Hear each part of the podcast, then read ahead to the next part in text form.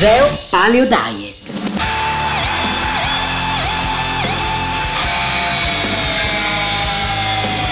Geo Paleo Diet. La dieta del futuro viene dal passato. Salve a tutti alla nuova puntata di L'alimentazione senza censura.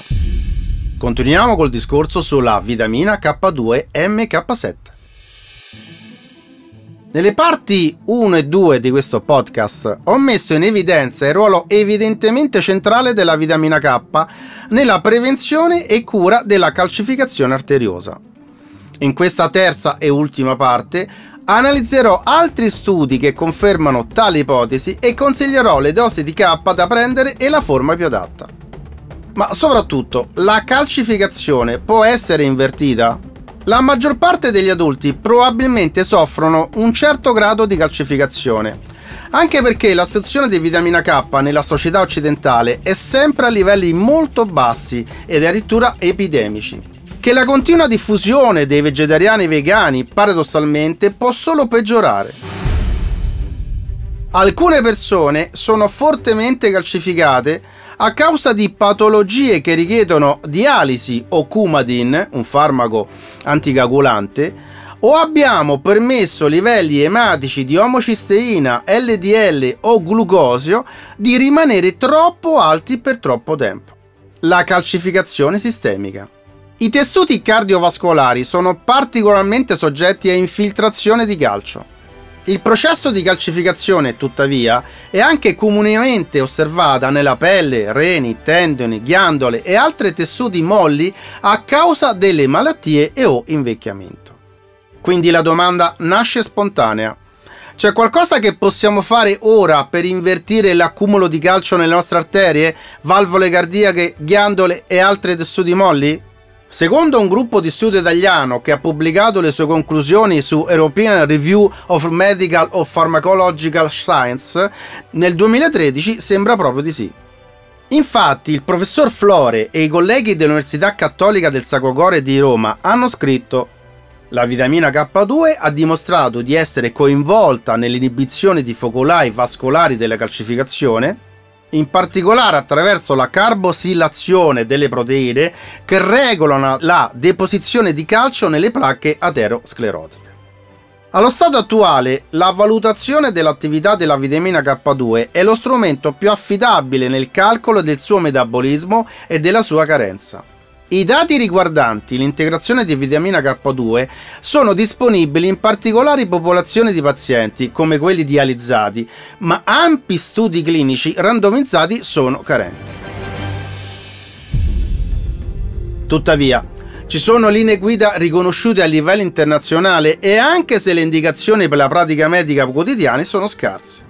In tutti i pazienti con diagnosi di aterosclerosi calcificata, la valutazione del rischio cardiovascolare globale è obbligatoria e una valutazione accurata dell'assunzione di vitamina K2 con la dieta è fondamentale per l'indagine dello stato carenziale. Probabilmente particolare attenzione deve essere rivolta ai pazienti affetti da dismicrobismo intestinale. Tuttavia, L'intervento della flora intestinale nel metabolismo della vitamina K2 è ancora oggetto di discussione e dovrebbe essere oggetto di studi specifici, tra cui la caratterizzazione metagenomica, microbica e correlazioni funzionali. Gli scienziati italiani quindi non solo confermano il ruolo centrale della vitamina K2 nella telosclerosi, ma accendono un ulteriore faro sull'importanza dell'efficienza della flora intestinale, cioè il principale responsabile dello stoccaggio della K2 nel fegato. Ma adesso andiamo a vedere come possiamo integrare la vitamina K. Come abbiamo visto, la vitamina K1 è prodotta già dal nostro organismo e quindi la supplementazione specifica potrebbe essere non decisiva. La forma K2 MK4 si trova nella carne e nelle uova. Quindi se un soggetto segue la Palo Diet che ha questi cibi alla base delle sue regole, anche qui prendere integratori di MK4 non sarebbe indispensabile. Ovviamente in caso di regimi dietetici vegetariani vegani oppure mediterranea con pasta, cornetto, cappuccino eccetera, invece sarebbe decisamente utile invece prenderli insieme all'integrazione di tante altre cose magari Quindi appare evidente che è invece molto utile la corretta integrazione di vitamina K2 e MK7, perché questa forma rimane attiva nel corpo per più di 24 ore. E questo è fondamentale per la protezione contro la calcificazione da matrice GLA proteica che si inattiva rapidamente in assenza della vitamina K2. Inoltre, dal momento che la K è liposolubile, cioè si scioglie nei grassi, se si assume con il pasto più grasso della giornata sarà notevolmente aumentato l'assorbimento nel sangue. Per quanto riguarda i dosaggi, la letteratura non ha ancora dato delle sentenze definitive, ma stando agli studi fin qui pubblicati sembra che un dosaggio di 360-400 microgrammi al giorno sembra essere ottimale per la salute e combatte l'aterosclerosi. Per quanto riguarda invece il caso in cui si assumono alte dosi di vitamina D, per migliorare i propri livelli nel sangue, per farli arrivare ai famosi 75-80 nanogrammi millilitro, allora il rapporto deve essere 1000 microgrammi ogni 10.000 unità internazionali di vitamina D. Ricordo che il Ministero della Salute italiano non permette la vendita di integratori che consigliano più di 200 microgrammi di vitamina K al giorno. Un dosaggio forse retaggio di revisioni e di letterature più datate perché tutti i medici e non solo vi faranno terrorismo per la vitamina K? Ogni volta che nominerete la, questa vitamina vi assicuro che il vostro dottore, gli amici, il vicino di casa e anche il meccanico all'angolo vi diranno tutti che è pericolosissima. Questa leggenda, che durerà ancora tanti anni, ve lo assicuro, è dovuta al fatto che la vitamina K è conosciuta come la vitamina della coagulazione, a causa del ruolo fondamentale ed essenziale della coagulazione nel sangue. La preoccupazione, teoricamente giusta, è legata alla coagulazione anomala che si può formare all'interno dei vasi sanguigni, trombosi, che è una delle principali cause di morte negli anziani, perché provoca frequenti attacchi di cuore, occlusione coronarica e ictus ischemici. Quindi per decenni si è pensato che l'assunzione di elevate quantità di vitamina K avrebbe aumentato il rischio trombotico.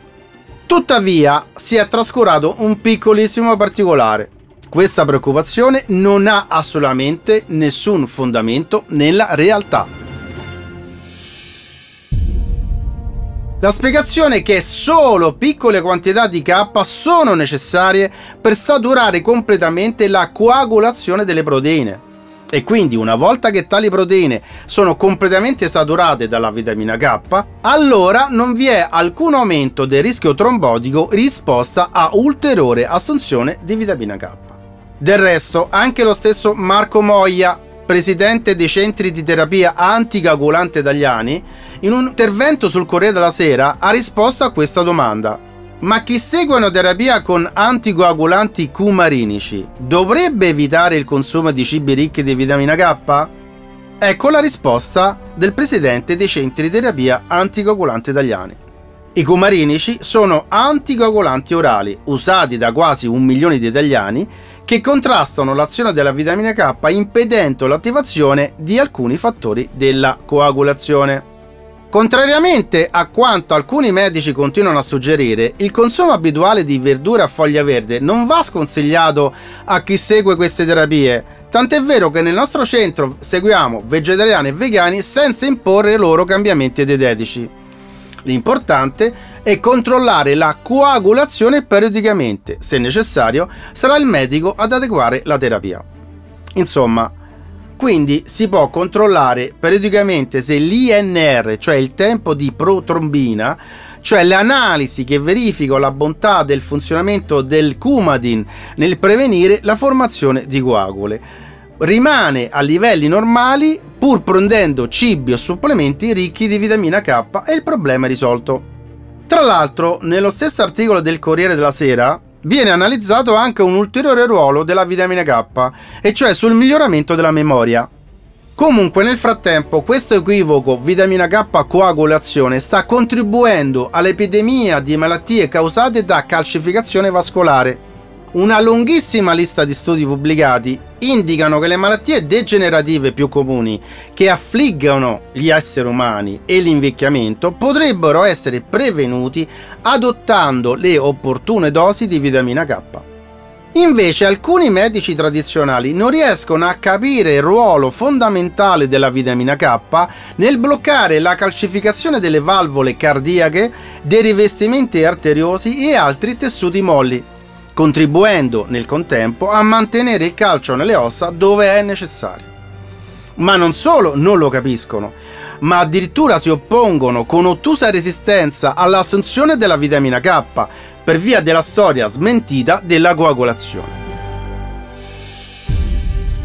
Sempre più moderni studi mettono in luce l'importanza di ottimizzare l'assunzione di vitamina K per la protezione contro la calcificazione dei tessuti molli, per la memoria, l'assorbimento del calcio e la vitamina D.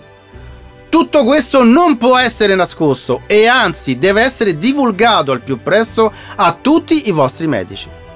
Del resto, la vitamina K2 MK7 è venduta come integratore alimentare a basso costo e quindi non è un farmaco brevettato, magari molto caro, che non ha bisogno dell'impegnativa del vostro dottore. Ancora. La terza e ultima puntata dedicata alla vitamina K2 finisce qua. Arrivederci al prossimo podcast dell'alimentazione senza censura. Geo Paleo Diet. La dieta del futuro viene dal passato.